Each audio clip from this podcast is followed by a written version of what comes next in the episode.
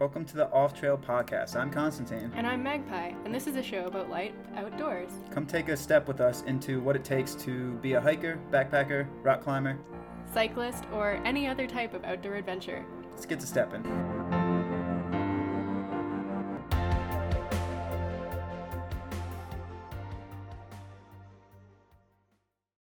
Right, welcome back to the Off Trail Podcast. My name is Constantine, and today we have the privilege of speaking with the one and only Jen from Alpine Fit. So, Jen, thanks for hopping on the show with us.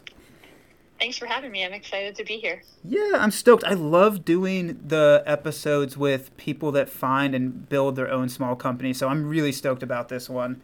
Um, Yay. So, so, I guess how we're going to start because I usually start the show with that kind of big, broad, open ended question of who are you? I guess I'm going to ask that, and then on the flip side of that coin, I'm also going to ask just a definition of what is Alpine Fit, and we'll unpack more of that as we go on. So it's a two two sided question for you. Okay. Um, sometimes I lose the, the thread of the two parts of the question, so guide me back on track if we need to. we'll um, so yeah, I am. Well, I'm Jen. I live in Anchorage, Alaska. I love spending time outdoors, uh, doing all sorts of things uh, self propelled travel by foot, or ski, or pedal, or paddle. Um, if it's a multi day adventure or multi week adventure um, or multi month adventure, um, that's, that's something I live for and dream of at all times. I have a family, I have a business where I make outdoor clothing, and I live in a place that you can easily access the backcountry and, and the endless wilderness right from my doorstep. So uh, I'm Canadian originally. I don't know what else more you want to know, but I'm happy to share whatever. well, I guess I'm curious with the company because Alaska's, yeah, like the outdoor, in my head, playground. So how, how did you build this company? And I guess bring me back to the roots of the idea where where it got born and then the growth of making that idea a reality. Okay well the company's called alpine fit and the whole concept of it is centered around having a very sort of narrow focused product range so everything we make should function for uh, should be super versatile and work for you know, at least a handful, if not more, of your favorite kinds of outdoor activities, or be the one piece of gear that you need for those longer, uh, multi day, multi week, multi month types trips. So we started with a long sleeve base layer top. So just dialing in absolutely everything from all the features you need. Um, the style lines to make it super versatile. Um, just to back up a bit, like how I got into this is just like doing, you know, like three week kayak expedition type trips where you're going uh, hundreds of miles by sea kayak or uh, backpacking um, and hiking in South America and these kinds of trips that I went on, you just spend a lot of time, as you probably well know, thinking about the positives and the negatives of the gear that you have with you in your extremely limited kit mm-hmm. and dialing in those things. So it's basically like that plus the other building blocks that just I was fortunate enough to have in my career. So like some education in chemistry and textiles um, science, um, a job in materials development. I worked in retail. I worked. I had a small business uh, where I owned my own retail store for a while. Just kind of like bringing those things all in together, and then choosing to physically live in a place um, like Alaska, and what I can do here. So it's kind of vague, but like I'm happy to peel back the layers yeah. on any one of those parts. I do want to get into the combination of all of those, but I guess before we get there, when you mentioned those 200, 300, 400, however, multi hundred mile trips in canoe, what was the thing that was standing out to you that was lacking? So you said you built it around originally um, a long sleeve shirt. Am I correct? Yeah. So we right now we make yes the original sort of thing to design for this to exist is a long sleeve shirt, um, especially for Alaska adventures, but other places too where you need sun protection. Um, it, it's kind of like you're obviously going to bring some sort of a long sleeve yep. with you. For me, it had to be a fabric you could stand to wear against your skin all day, every day. I love merino wool, but there's some people who we, we make merino wool and then we make a non wool base layer as well. So this other non merino wool base layer um, it's a recycled poly base, so it's quick drying.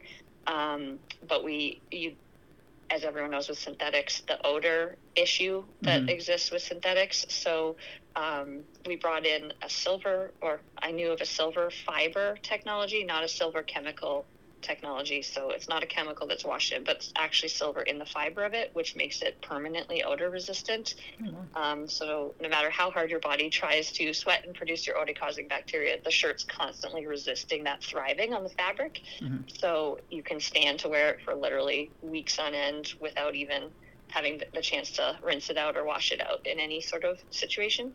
Um, so it kind of all started with like sun protection, comfortable against your skin, quick drying, odor resistant, um, and all of that sort of stuff. So our product line is super limited. It's base layer tops, base layer bottoms, uh, bushwhacking leggings, and then some really lightweight, versatile accessories. So a super lightweight merino wool hat that packs really small. It's comfortable for sleeping in. It fits under a helmet if your activity is biking or some other helmet sport.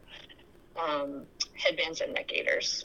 Well, I, I'm certainly a little biased here, but especially when you mentioned the, the limited product line, is like, I love when companies do that. I love when companies have a product that they say, we make this the best. That You're not going to find anything else better than this, in our opinion, and you just pursue making that, whether it's leggings, whether it's the shirt, you, you pursue making that the best you possibly can. It's, it's when Yeah. there's more variety sometimes that, like, a little kind of love of uh, extra stitch here, or a little bit gets lost. A little bit gets lost when you start branching out into thousands of product lines. So I love that you touched on that point.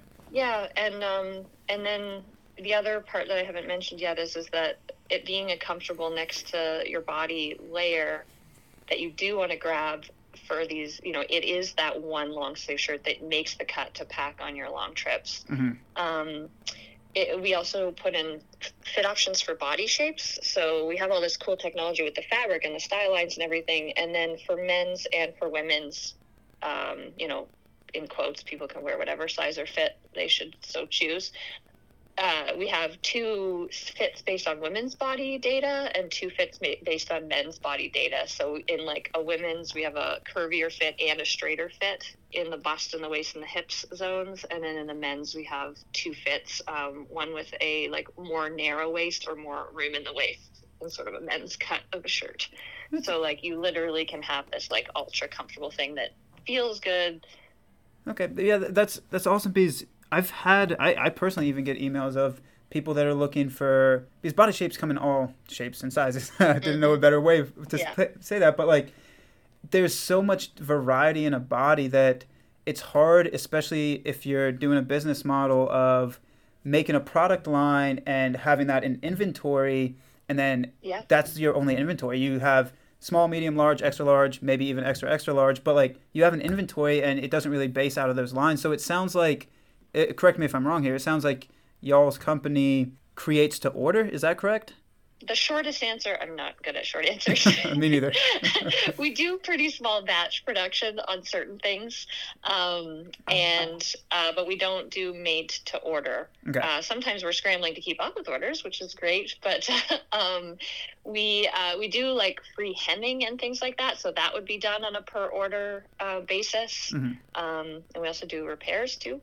But um, we do like make them in advance in like an extensive variety of sizes and fits so that like when you need to order it we have like the inventory available in that size and fit. So it's kind of like a custom like thing that's made in advance ready for you to order. I just asked that that question sense. because I was curious if you had solved the problem because you hear that hear that issue a lot with smaller companies and especially in the outdoors is like trying to get that ideal fit for every body shape and to it's hard it's it's very difficult to create a product that is so individualistic you would have to do make to order but then if you do make to order you can't actually scale a business to be sustainable so I, I was wondering if you magically had solved solved the issue Um, well, you know what? I think as technology advances, that will get more and more likely. The thing that's interesting to me is the companies that do the made to order. Yeah. I mean, it takes a lot of iterations to actually nail the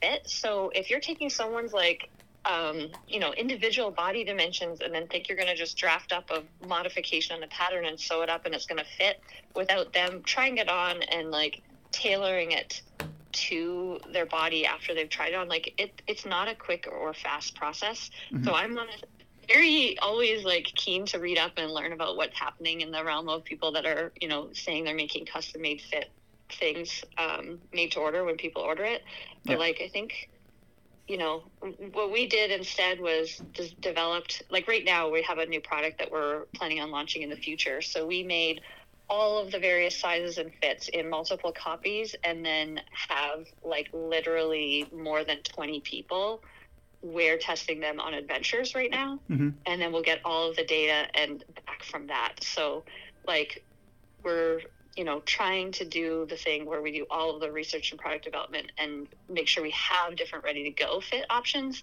that have been proven and wear tested on a lot of different bodies to make sure that they are functional and that there's certain things that accommodate these slight variances that we have. But having more fits from the get-go means it'll fit more people So those two, um, correct me if I'm wrong here. Those two types of sizing. Well, you have sizing inside of it, but those two types of body styles. Can you unpack Mhm. that a little bit more of what that means for your product line? Like, what what are you doing with those two types of body styles?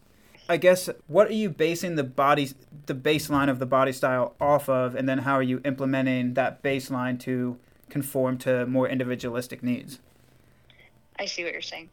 Um, okay, so there's like a ton of body data out there. Um, there's like this American Standards and Tested Measures um, body data sets. Uh, there's like old archival, like U.S. military body body data measurement archives that you can kind of like go down a huge rabbit hole of uncovering all of this body data. There's also like all this body data from like 3D scans that were done at various times of the last century, and then of course different um, countries and ethnicities may have different body data sets as well. So Mhm. basically, um, I went down a really big research rabbit hole of uncovering what we might choose to use for, you know, being in the U.S. or North America, centering it around a body data that was um, from, you know, a diverse data set from within our geographic area of the world um, and basically deduced that we should have at least two different averages Hmm. as the center base size for our body data set. So for women, most brands only make one shape and then they scale that shape up and down for the different sizes. So they have kind of like this fit model size and shape. And then whether or not you size up or size down from that, the sort of like proportions are rel- relative to each other. Yep. Um, but there's no actual differences in like the hip or the bust significantly. So it turns out that in the US, um, across, you know, the diversity and, and everything that we have here, women's bodies have two different sort of centers of averages that are different based on what your proportion of the hip to the natural waist is on the lower half of your body or what the natural waist is compared to the fullness of the bust or chest. Mhm. So we started with two different starting places that have significantly different proportions to one another. So overall, one has uh, for bottoms a narrower waist and fuller fullness through the hip seat, and the other one has more fullness in the waist and like less fullness through the hip seat zone, and then the similar in the from the bust to the waist. So um, those were our two starting places, and then we did a ton of sampling and ton of fit testing, having real humans that do real outdoor activities that are our target customer actually use the gear and then modify it from that. Okay. So yeah, the two have you found that covers again, it's not going to cover 100%, but have you found that covers a vast majority of people looking for a certain shape, a certain size, a certain fit? Have you found that those two kind of hit the market that you're looking for? It's drastically better than only having one, Mhm. um, but it's the pursuit of m- more in the future. Um, you know, we currently offer free hemming for people who have a shorter inseam or shorter sleeve length. We'll shorten the sleeve lengths as well. Um, obviously, we need to add tall, and then we obviously could extend beyond the double extra large that we're currently at, and certainly we could add another body shape in the future. So, um, you know, it's kind of like our pursuit is going to be perfecting this base layer and this kit of gear, but also offering more and more fits in those core products that we make rather than like we said earlier like diversifying to a whole bunch of different products so it's going to be kind of like always improving and, and expanding. Um, the fit, the fit thing, like just having two choices even um, across, you know, instead of having six sizes in something, we have 12 choices in something. Um, or if you add the men's, you know, 24 choices across the size range and fit shapes. Um, I have we have a lot of people that are like, oh my goodness, I have never had hiking pants or hiking leggings that have fit me ever. um, I can't believe it. Like that kind of stuff happens every day. Um, but could it be better? Always. it could fit more people better for sure. Wow, y- y'all are manufacturers, but also scientists. diving deep, Yeah. diving, diving deep I- down those I have holes. a chemistry degree. Do you really? yeah. wow, applying that to clothing clothing manufacturing. That's impressive. So, I want to get more into. I guess I want to jump back to a little bit of the creation of the business. So, when did you guys Yeah. open your brick and mortar building? Because you have a brick and mortar, correct?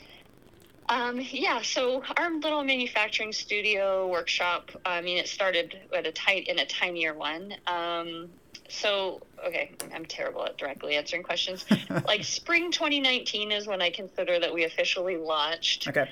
And you, anybody who ever wanted to show up at our workshop space to purchase something, um, were of course always welcomed. And we did a lot of like pop up shopping events. So I kind of consider we were open with brick and mortar from the get go. Mhm. Um, but we did just open a little store attached to a women's um, cycling clothing store here in Anchorage last November. And but then again, you can come shop at our workshop. Always, we have like a shopping display at the entranceway, but you can also like see our sewing machines and fabric rolls and our design space and stuff. So, so I asked the brick and mortar question because it's, it's my own ignorance here with the state of Alaska. But is is a lot of your demographic built in the state of Alaska? Are you guys shipping to all across the U.S.? Are you providing through hikers, runners? Like, what is Oh, I get yeah. I guess your demographic? It is, is it meant for Alaskan travel specifically, or is it broadly just for U.S. travel, across the world travel? Yeah, what was it built for? I would say our unique playground of Alaska being so north. I mean, we do get summer weather here, and we do uh, most Alaskans that can afford to leave Alaska for some fun adventures other places, Yeah. as certainly in like the winter months of the shoulder seasons. So um, I would say uh, I don't have the percentages off the top of my head, but yes, a large uh, customer base for us right now is in Alaska, mostly because we do a lot of in-person events up here. Uh, but we have a growing online business for sure, and we have a lot of happy customers um, in you know like Maine and even like the Carolinas, and then a lot of the Pacific Northwest states, like a lot of Montana, Colorado, Oregon, Washington State, even California and stuff.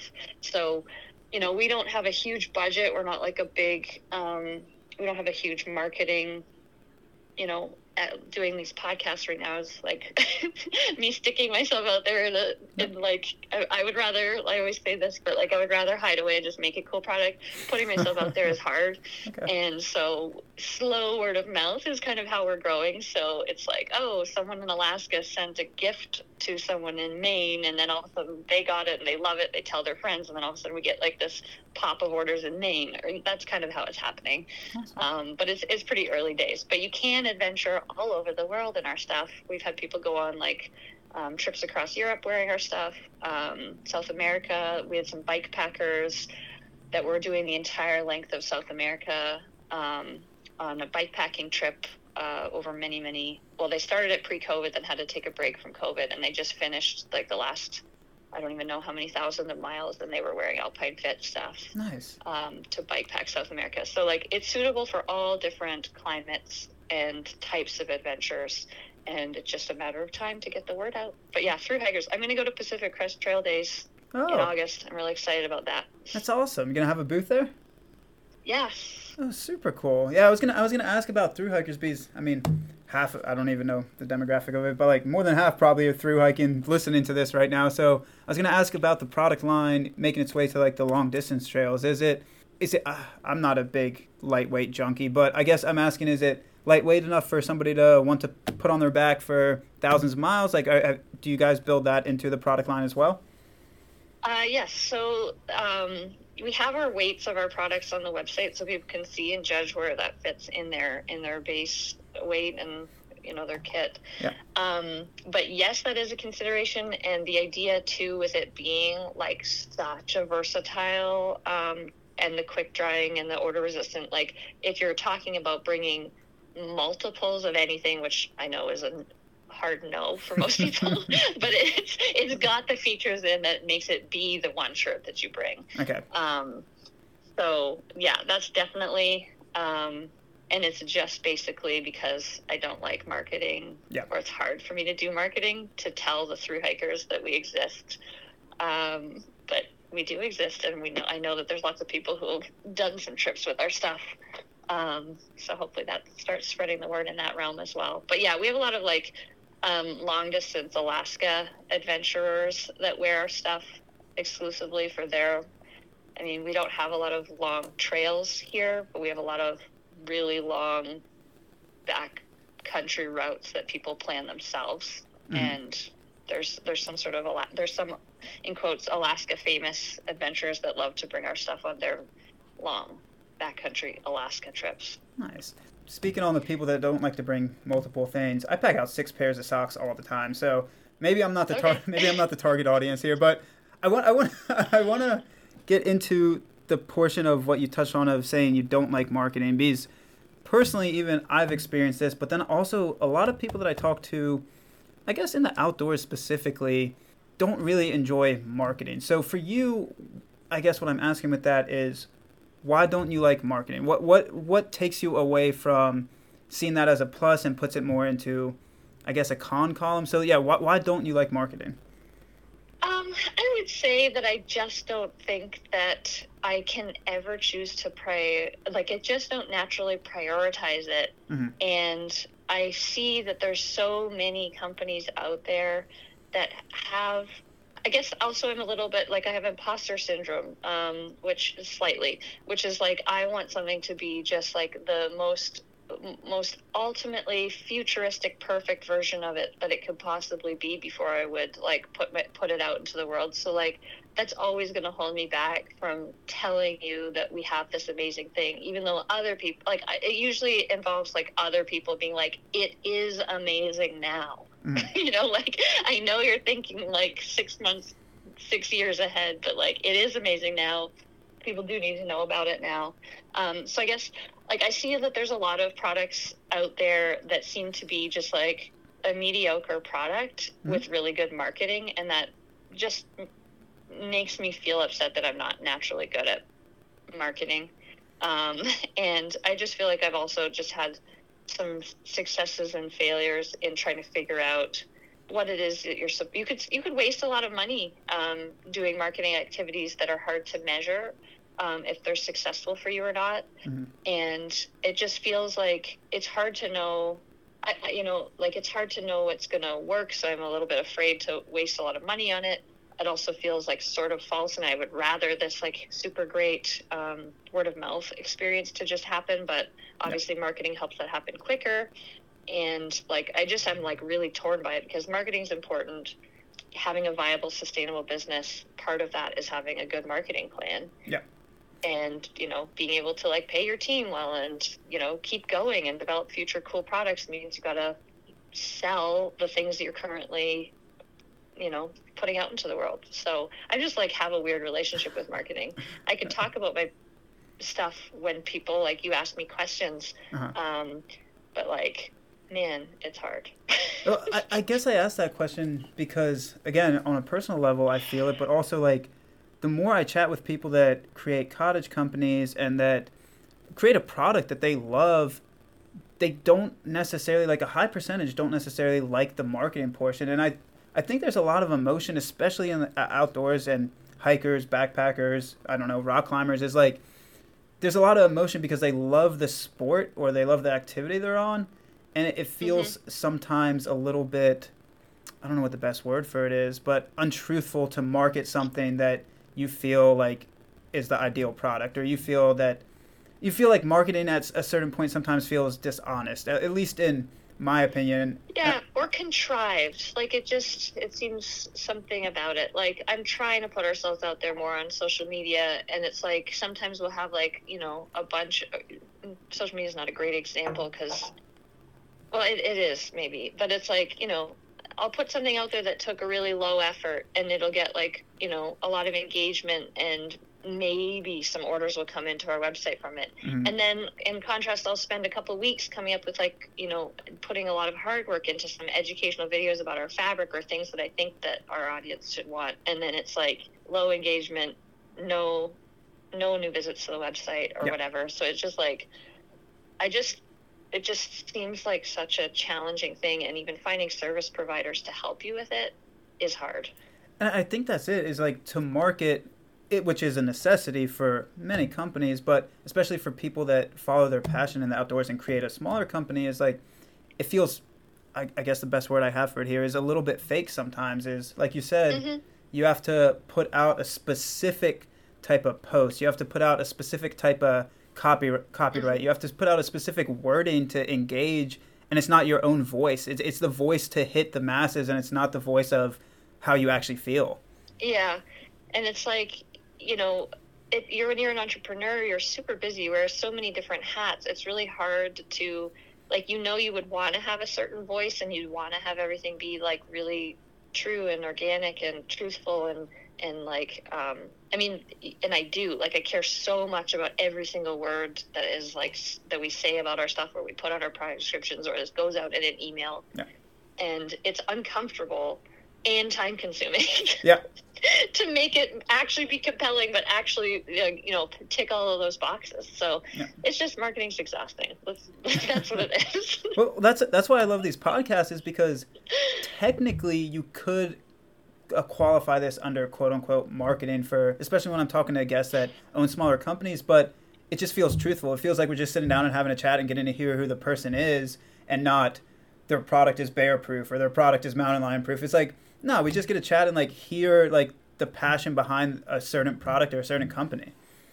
yeah, well, I'm glad you were asking me the questions, but like I already felt in the first, whatever, five or 10 minutes of this that I was talking too much about me and my product, but I Well- guess that's that's what we're doing. But it's also Yeah. like in my head, I'm like, oh no, I'm talking too. It's not a commercial. Stop talking about these things. I mean, you can ask me the questions, but then it's just going to be weird. I, I think the show is built to learn more about you. I know.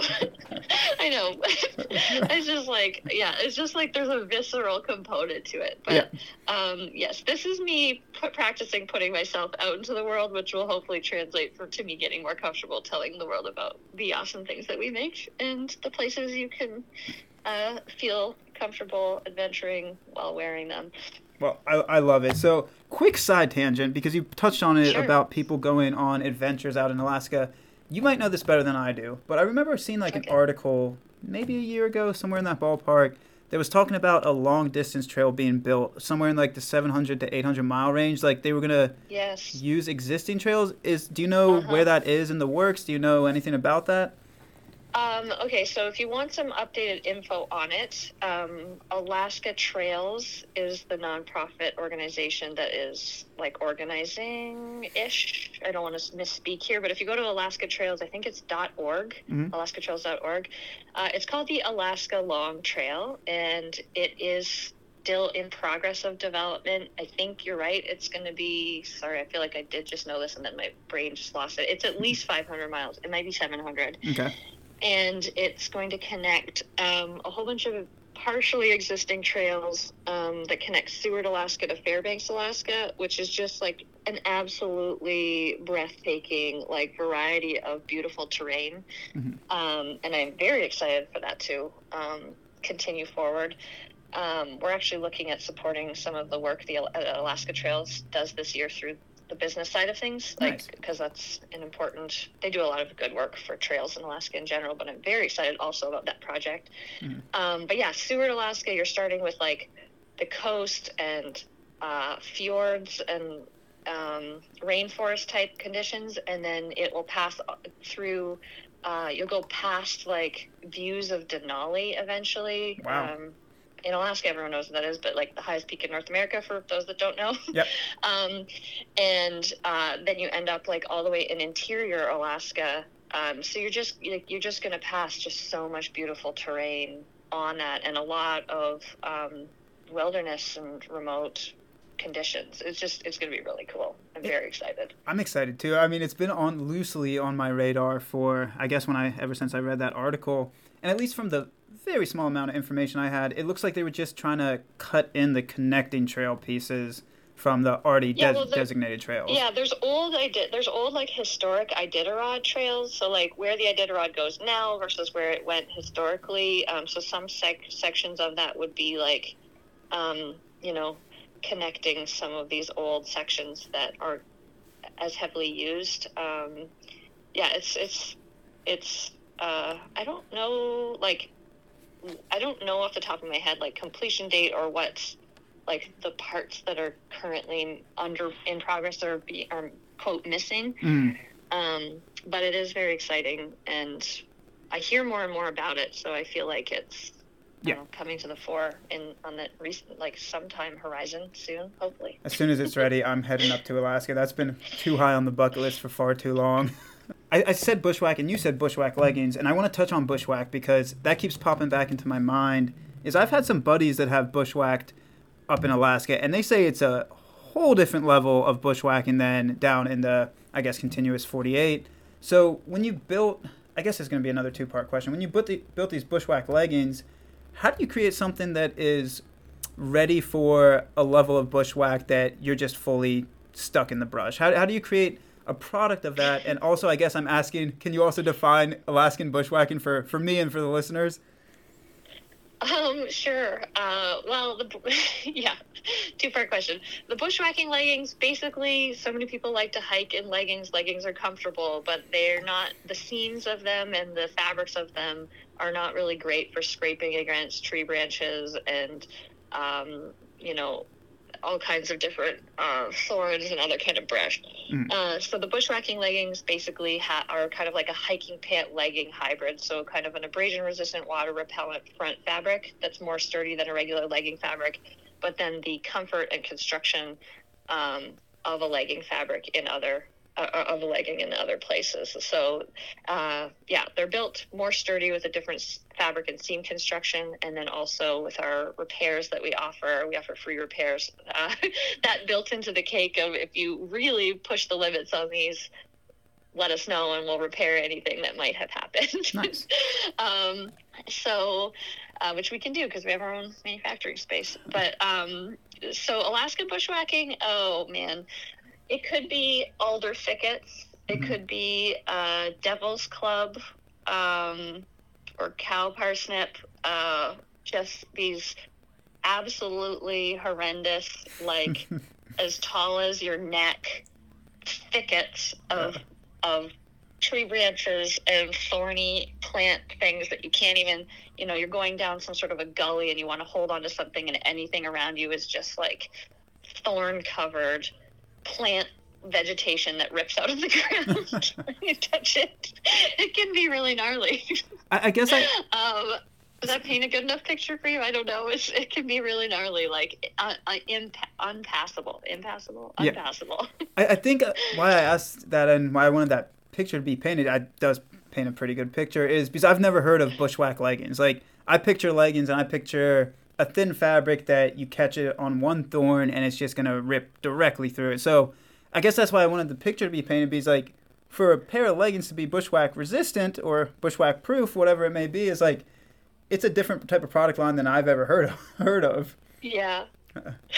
yeah, well, it was that one product was definitely based on this. Like, I did um, a Gates of the Arctic Brook Range, Brooks Range pack rafting trip, um, whatever, a handful of years ago, and we did this awesome like 20 mile side hike um, up, sort of up the edges of a creek to try to go find some rumored hot springs.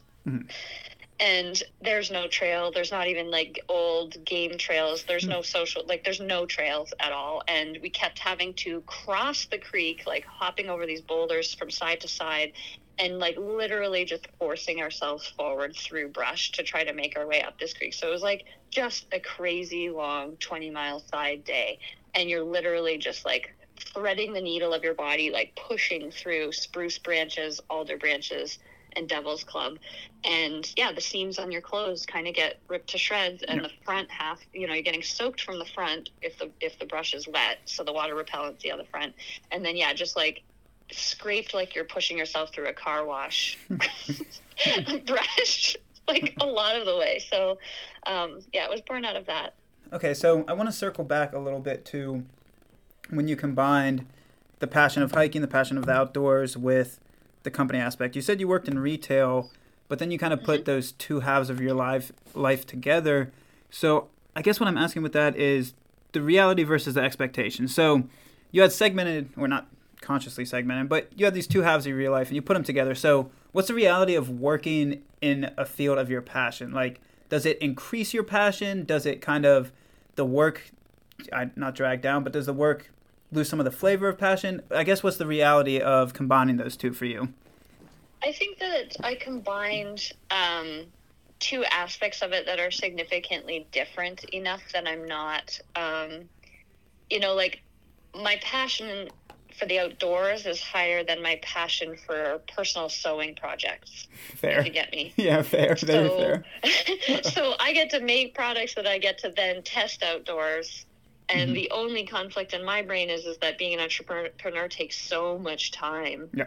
All the time, and your brain is like, re- it's really hard to not be on. You could always be doing more. Mhm. Um, so for me, it's the time aspect of it uh, conflicts more than the passion part of it because I'm so deeply passionate. I'm always thinking about little gear things that we could do, should do, tweaks, changes, fabric composition. Oh, how's this drying? You know, with my hydration pack against my back versus my, um, you know, my my backpacking backpack. Um, like I love that. I think that those things are very synergistic. But for me, the time, like the Okay. time of being an entrepreneur, is a huge time suck, and it's hard to get away for multi weeks or, you know, longer trips. Also complicated by having two kids at the at, that are children age. Yeah. um, that's also that's also hard. But uh, you know, you just got to do it all, and don't ever. I don't really get time to do my own personal sewing projects. So I would say if my whole deep passion was to to tur- to turns, yeah, I don't know what I'm trying to say there, but Well- I think that they're synergistic.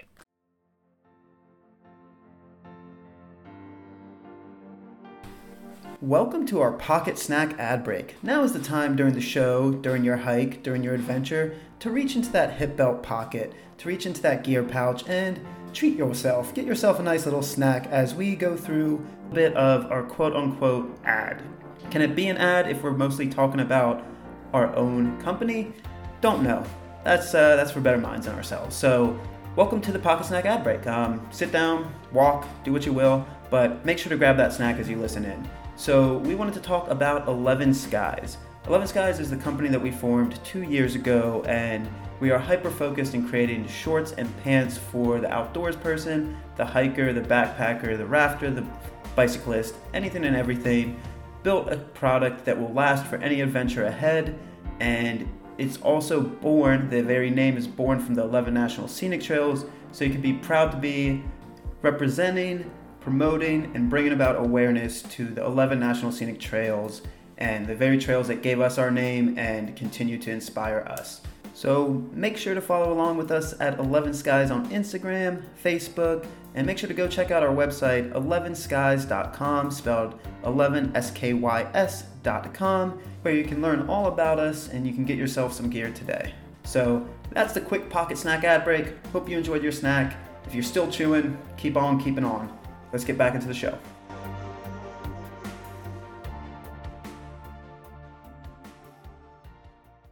I guess why I asked that, like, even outside of being at the brick and mortar, kind of nine to five, or being an entrepreneur, not not nine to five, but whatever, five a.m. to ten p.m., whatever it is, like the, the hours, the hours are endless. But I guess even outside of like when you're at the business itself, I guess I asked that question as when you combine your work and play, and you're hiking on a trail or you're on a canoe trip, does your mind start not playing tricks on you, but does your mind start feeling guilty that you're not back at the company producing what you need to produce? Does your mind start taking you away from the play that you loved because it's now intertwined with the work? Um, I think that I've just learned that I my mental health and the ability to do a good job require me to have this part of my identity, which is spending time outdoors. Mhm. And so, like, I know that I'm like benefiting the other. Of course, there's an endless to do list waiting for me when I get back, but I'm always more able to tackle the to do list when I get back. And I have an awesome team um, that really know that I need to have my outdoor time. Mhm. I mean, the benefit of being an entrepreneur is you technically do make your schedule, and yes, it tends to be 5 a.m. till 10 p.m. instead of some shorter schedule when you're on. Yeah. But there's also no constraint to you planning well and having those long trips built into your, your life if you can. I, I had a friend that had a quote that when he went into business for himself, he's like, I traded in the nine to five for a 24 7. Yeah, it's true. it's really true. Like yesterday, you know, was the week. I don't. I don't know what day this will will air, but hmm for the day of recording, yesterday was the weekend, and it's Sunday morning, and I got up before six a.m. because my mind was spinning on some um, design stuff I wanted to work on. Yeah. And I wasn't upset about it. I got up and made coffee at 6 a.m. on a Sunday morning when I was tired, but I was like super excited to work on something. And so I went and sat at my desk and like worked on some design stuff. Yeah. And fast forward like four hours later, and it's like, oh, I, I, I don't feel bad about how I started my day today, but this was my choice. what am I doing? Yeah, especially when you own a small company, especially when you own a smaller company, it's like you can start. I don't know. We're recording this on Monday. You can start. You can start a Monday with a to-do list with 10 things and by the end of the monday you might have crossed off five but then added 15 and you're just like Oh, how, how, yeah. how did this happen this is not okay this is not okay so it just uh, a, is an ever-growing list Yeah, and it's like balance. Uh, we talk about this too sometimes, but like balance for me isn't like balancing work and rest. It's kind of just balancing all the things that are important to me. Yep. So I do have to sleep because I can't function if I can't. But then the rest of it is just fitting in all the stuff I want to do: outdoor time, work time, family time. Just got to do it all and I- sleep. I actually was just on a hike, let's see, a week ago at this point, and I have these alarms on my phone that go off at 6 p.m., 7 p.m., and 8 p.m. And the buddies I were hiking with were like, Why do you have these alarms on your phone? I'm like, I need an alarm to tell me stop working when I'm off trail. Like, my mind won't find that in a, its natural progression. Like, I'll look up and it's whatever time, 8 or 9 p.m. Like, I need the alarms to say, Okay, you need to take a breath. You need to stop and actually, like, breathe. Because if you burn yourself out, you're not going to work as efficiently. So it, it's hard. It's hard to segment that time. Yeah, there was a while where I would like you I would even work straight through lunchtime Mhm. um and not and be like starving and bonking at like 3 p.m. Yeah. on a work day. And like I would have packed a lunch and I would be hungry. I just couldn't like stop or take the brain break or like didn't even acknowledge that I needed to go do that. So it was like for a while I had this policy that if I glanced at the clock between 12 and 1 p.m., regardless of whether or not I was in the middle of something, I had to drop what I was doing and go eat my lunch. So it wasn't an hmm. alarm, but it was like this mental thing that like, oh, it's between 12 and 1. Like, go eat lunch now or you will really regret it at 3 o'clock today. And they, they don't teach that in business classes. They don't teach you of like how you have to segment your time. And I think that's like one of the most important things with the company is like, especially when you create the company yourself, is like time is your own, but it's also not when you own a small company. And like having to structure it is nine tenths of the battle. Like if you structure it correctly, you can achieve much, but you've got to structure it correctly. Oh, totally. And you can't just always keep working either because then you get super inefficient. Your eyes start like glazing over. and you've got to take those breaks and get out. Yeah, the, the glazing the, of the eyes. You just look into somebody else's. Are like, okay, nobody's in there right now. I'm gonna I'm gonna just go do my thing. so Yeah. so I guess you touched on it too. Is I like to talk about that a lot in the show. Is the balance. So you created the brick and, brick and mortar in 2019. So f- four years now. You sound like you found a good balance. Has that balance evolved as the companies become more of the forefront and more become more popular? Like, are you finding a balance that works for you now? Uh, yes, I would say it's a pursuit of perfection, just like ever perfecting the fit and the base layer. Um, Mhm. Yeah, uh, we did it a lot. we're always like throwing spaghetti at the wall or whatever. So trying to figure out what's what we should do as part of like the business model. Last summer we did a ton of pop up shopping events, Mhm. and that just like drove me into the ground. I didn't really get in shape for um, running the way I wanted to last summer. I didn't do as many long hikes as I wanted to last summer and stuff like that. So this year it's like just trying to get better and better every year. So it's like, okay, we're gonna go to this like trail mountain race festival that has a shopping like vendor fair thing Yeah. in the beginning of July. Then we're not going to do another one until whatever date because it's like we've got to figure out the pieces of the business model that are successful and sustainable that don't like just take me working even more than that 24 7 Yep. uh, which obviously doesn't exist but um 25 7. so yeah um, well like for instance we did a vendor fair thing at um, a big music festival here which was super super fun um, but it was full immersion because you're camping right at the music festival. So you're getting like no sleep because the music's and the partying is going all night. And Mhm. it's like you're you're fully like full body immersion. Like even when you're asleep and supposed to be recovering you're still physically at work. Yeah. and it's just like okay that's a lot. Uh, we can only do those spread out over time. So um, yeah i would say i've found better and better balance now. And it's just like a learned thing over time. What's too much dial it back uh, try to do something else that can replace that and grow the business more sustainably more viably and like consider that my time and my health are very important for its continuing existence Yeah, because you, you got to find the return on your time. Is is like those oh yeah th- those pop up events. While they can be fun, while they can get your brand out there, while they can get the name out there, if you're making a few sales, the return on your time is not as well as it could be spent in the office or at a completely different event or at a different spot. And like, it's through trial and error that you have to just keep going through that to find where you get the return on your time. Yeah, and some things it's hard to measure um, for sure. And like I, what I really need to get better at is figuring out how to balance when I do those trips, like how to prepare before I leave and how to like the re-entry after to make sure like I get out on the trail, Mhm.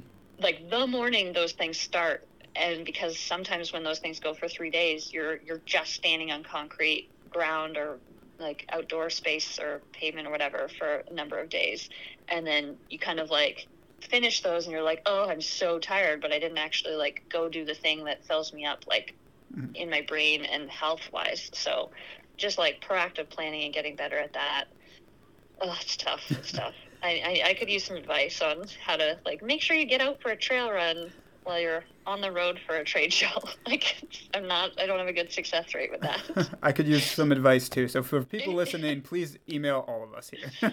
yeah So, I, I guess, I guess we could say caffeine is the kind of small business owner's kind of crutch or best resource. But is hiking the fuel that continues to give you the energy? Is the outdoors the fuel that c- continues to give you the energy to pursue it? What What is the thing that you're harnessing that gives you that energy to work that 25 7 25 I'm- I like that term 25 7 schedule what, what's the what's the fuel that's giving you that energy to continue Oh my goodness. I don't even know if I could answer that. I mean, I have, I usually have one, maximum two cups of coffee a day. Yep. um, I don't know. Okay. Like, I can be so tired, have worked so hard on that never ending to do list. And sometimes when I'm falling asleep, I'm like literally excited to wake up and work on it again in the morning. wow So I think it's just some sort of maybe thing that's a little bit like just I don't want to say like weird or like wrong with me. but like it doesn't actually make sense. Um I think I just love probably oh my gosh, these sound like those like interview questions where you're like, tell me something that's not good about you. You're like, I'm too hard of a worker yeah. um, it's so I think I just love I get a real high from problem solving Hmm. and creative problem solving and I think it's just something that drives me like innately. So like I'm just excited to have this never ending pursuit of problem solving and like that holy grail of getting there one day on solving the problem but I will have thought of other problems to solve after that. I just love problem solving. Like that's it. Huh. That's a I've never heard that answer. That's a really unique version of seeing the fuel for it. That, that's really cool. And like you said, yeah, there's gonna be you solve one problem, ten more pop up. It's just like the list. Like it's it's never ending. Yeah, like of course I love the like future trips that I'm planning to get out on and stuff like that. But it's like I don't know if you peel back a, like drill down a little bit more. Like I don't do this because you know in two months I'm going to be excited to be like pack rafting whatever mm-hmm. route or river or whatever. I do I I would do that anyway, no matter what my job was. Mm-hmm. So I must do this because I like problem solving.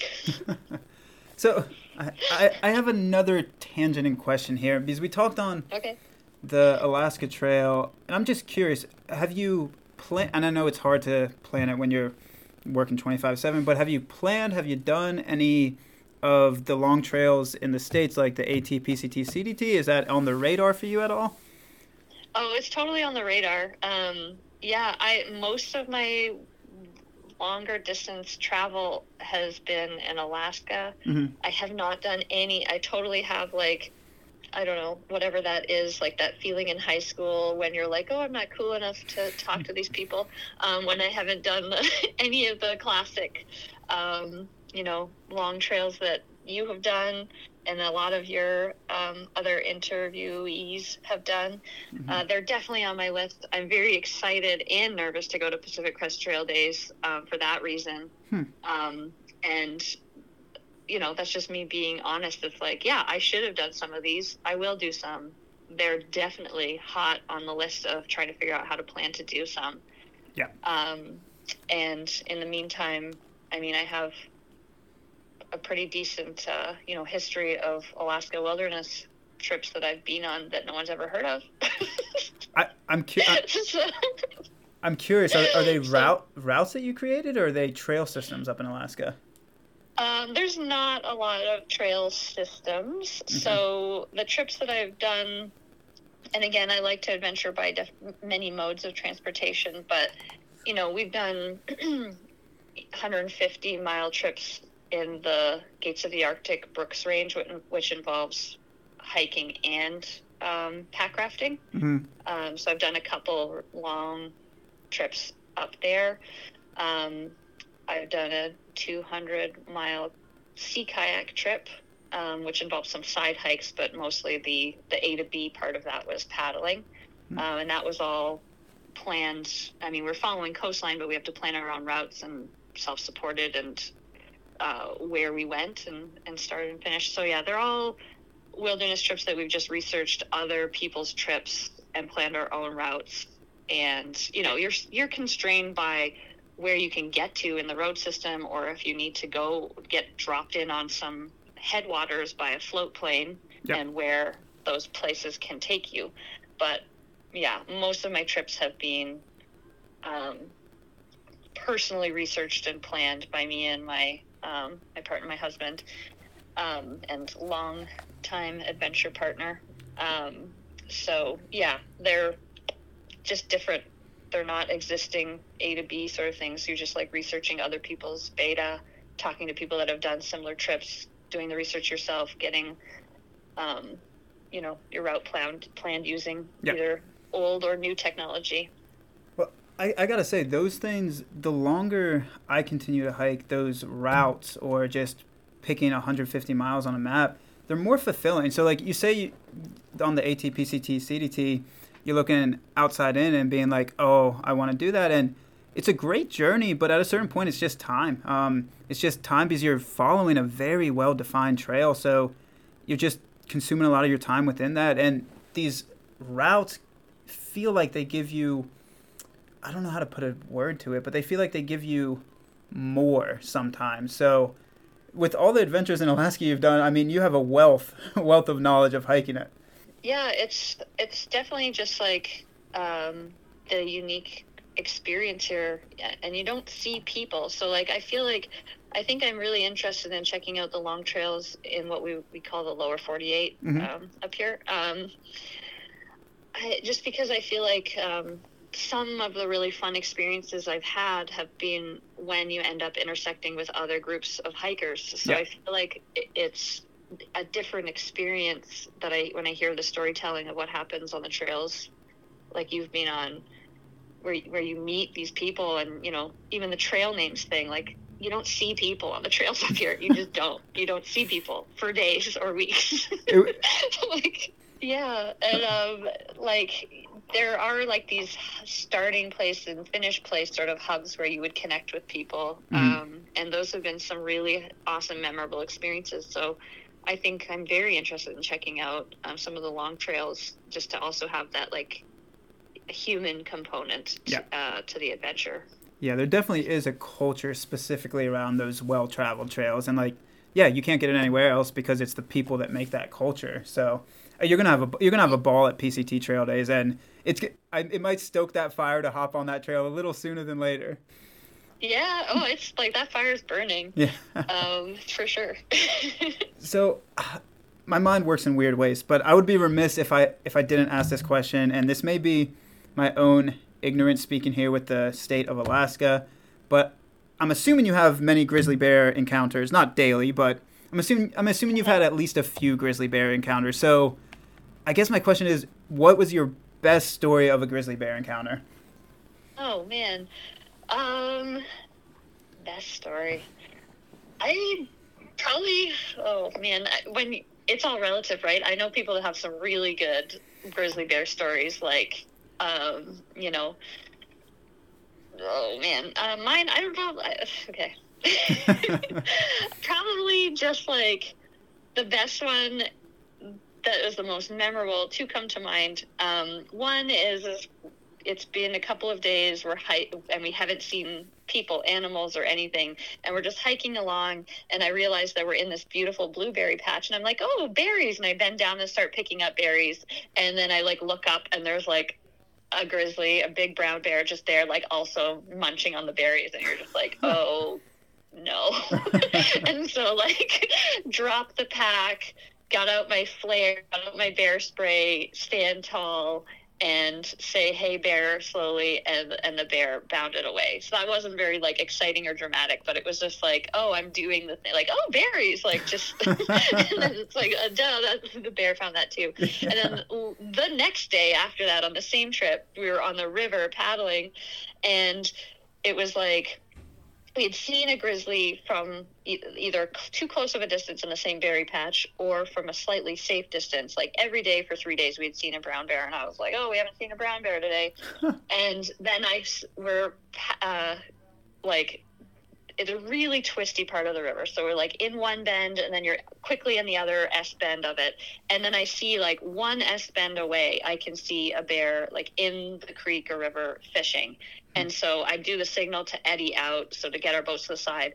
So we got to the side, we stood up tall with our paddles, said, "Hey, bear!" And the bear like took off from the river, like ran through the river to the other side, and like scaled a gigantic cliff, like hundred foot high cliff. I was like, I didn't know bears could rock climb. This is insane, and disappeared. We waited a little minute, then we got back in our boats, and the water was moving so quickly that when we got back in our boats, we were like in the S bend bend where the uh, bear had been fishing, like within like five seconds of getting back in the water. So like if I hadn't looked up and seen it, and us gotten to the side, we would have just been like literally crashing into a bear in the middle of a river. wow. Um, so yeah, I guess I have a couple stories, but they're not like, oh, I spoon fed it peanut butter, or like I don't know these other stories I heard about. Well, first off, I'm glad you didn't spoon feed a bear peanut butter. But second off, I'm so curious to how that person is still able to tell that story. that is yeah. that is bold defined. Oh my god. I, I did not know grizzly bears could rock climb that well either. I've never seen a bear run up a hundred foot rock wall. That's that's impressive. I yeah, I just could not believe it. Yeah. But the bears up in the gates of the Arctic, they're not used to people being around. So people, and especially when you like do the comb, like make yourself big thing, they're terrified and they run away. I mean, don't rely on that. Please, if you're going there, take whatever protection Yeah. you is right for you to carry. But whew, they are scary. This may be another tangenting question, but when I first moved to Canada, literally the first day, I walked outside, had a cup of coffee, and 10 feet away, it wasn't a grizzly bear, but it was a brown bear just walking down the road. Does Anchorage have the same thing going on every so often? Like, I might just be picturing oh, yeah. Alaska in a very different context than it is, but do grizzly bears just walk down the streets? Um, we do get the bears don't really walk down the street. They do cross them all of the time. what you do have is moose everywhere. So many moose. I mean, you'll see bear in the town and city and neighborhoods often. Mm-hmm. They're not usually cruising down the street. Like you'll see one like scramble across and then like disappear into the trees. But like you can have two moose in the middle of an intersection in like this this the town like the downtown or the midtown part of Anchorage and they'll just be like stopping traffic, like hanging out in the middle of the intersection. and that, like, I see moose pretty much daily, like wow. on the streets, in my neighbor, in my yard. There's just moose everywhere. I would be curious your take on this because the more I hike, the more I feel, which may not be an accurate statement here, but the more I feel moose are quote unquote more dangerous than bears in a certain retrospect, as in, I don't like to call them this, but they seem dumber to the fact that they'll run at you or get in your way, like not choosing to hurt you, but like they seem more dangerous at a certain context. As an Alaskan native, do you feel the same, or, or bears still more more dangerous? Um, I'm moose. I'm just more used to seeing, but okay. they are dangerous, and you definitely hear a lot more about people or dogs or whatever getting kicked by a moose, uh, just because there's so many more of them, and they're just so used to just hold like staying in the way. Okay. Or, uh, but moose are, I mean, the whole, this, moose just want you out of their space. So if you walk away from them or like scurry away from them, they're just happy to keep munching on whatever they're munching on. um, bears are just so much scarier to me just because you can't run away from them because then they might think that that's a fun game. Um, a fun game. yeah, like a dog, you know, like they're just different. A moose just wants, like all a moose wants is wants you out of its area. Yeah. A bear is like, oh man, there's so many different behaviors. They could turn their side to you, show you how big they are. Like they can climb trees. Like it's just, they're just so much more scary to me. Yeah. Um, to deal with. I guess, I guess that's what it is. It's the prevalence of just more moose to bear encounters that you hear more stories about a moose charging mm-hmm. someone or you hear more stories about a moose accidentally or purposely kicking someone. Like you just hear more stories about moose encounters like going wrong. Yeah. Yeah and they're scary. They're dangerous and a lot of people are more scared of them. Um, but ultimately if you run away if you go away from a moose that's usually all they want I'm going to use that word of wisdom. Go away from the moose. yeah. uh, I love the ta- I love the tangents. I apologize about going all, so deep on oh, bears no, and moose. It's all good. These, that's what it's all about. so we're going upwards of that hour that I promised you here. So I got two last questions for you. Um, I guess the first one that it's going to be is I know you love these two party questions, so I'm gonna I'm gonna hit you with another. Okay. So two two part questions or one two part question? it's gonna be two two part. I'm not gonna lie to you. okay. okay. but we'll, we'll start with the first. Yeah, we'll start with the first two part question, then then move on to the second two part question. But we'll start with the first one. So, the question I like to ask folks here is, what does the trail mean to you? And for you, you can take that as the routes in Alaska the big trails in the U.S., the hiking in general for you. So, like, what does the trail mean to you? And then I guess on the other side that I like to ask companies is what does Alpine Fit to mean to you? Like, what does owning that company mean to you? What does building that company mean to you? I guess, yeah, two part question. Okay. The trail to me is, oh boy, this is going to be cheesy. like a starting place for adventure. Nice. Um, anything's possible just got to go get on it. um, I don't know. I could come up with something better with some time, I guess. It's um, it's perfect as it is. That's why I asked the question is because the heartfelt response of if it's cheesy or not, like it's how you feel. So it's perfect as yeah. is. Yeah, you're always gonna probably feel better than when you started on it when you come back from it. Beautiful. So, uh, what does Alpine Fit mean to me?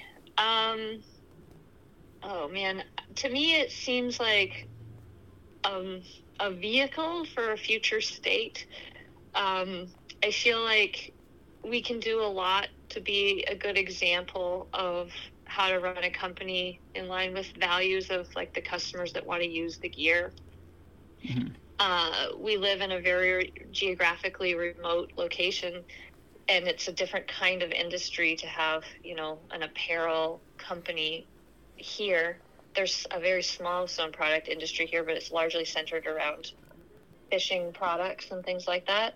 Mhm. Um, so I think it's a very unique opportunity to live in a place you want to live, have the outdoor life you want to have, and then hopefully create something that's a cool place for people to like have a job that they're passionate about while being able to live where they want to live. Um, and then also, of course, making great products that allow you to have the kind of adventures you want to have. So That's- that's That's awesome. cheesy. I like it. I, your word choice, I really, I really like the vehicle to kind of pursue the goals of what you're looking for. I, I like that word choice. Really cool. So, I guess maybe this is gonna be a single question. Eh, we can Okay. we can make it two parted.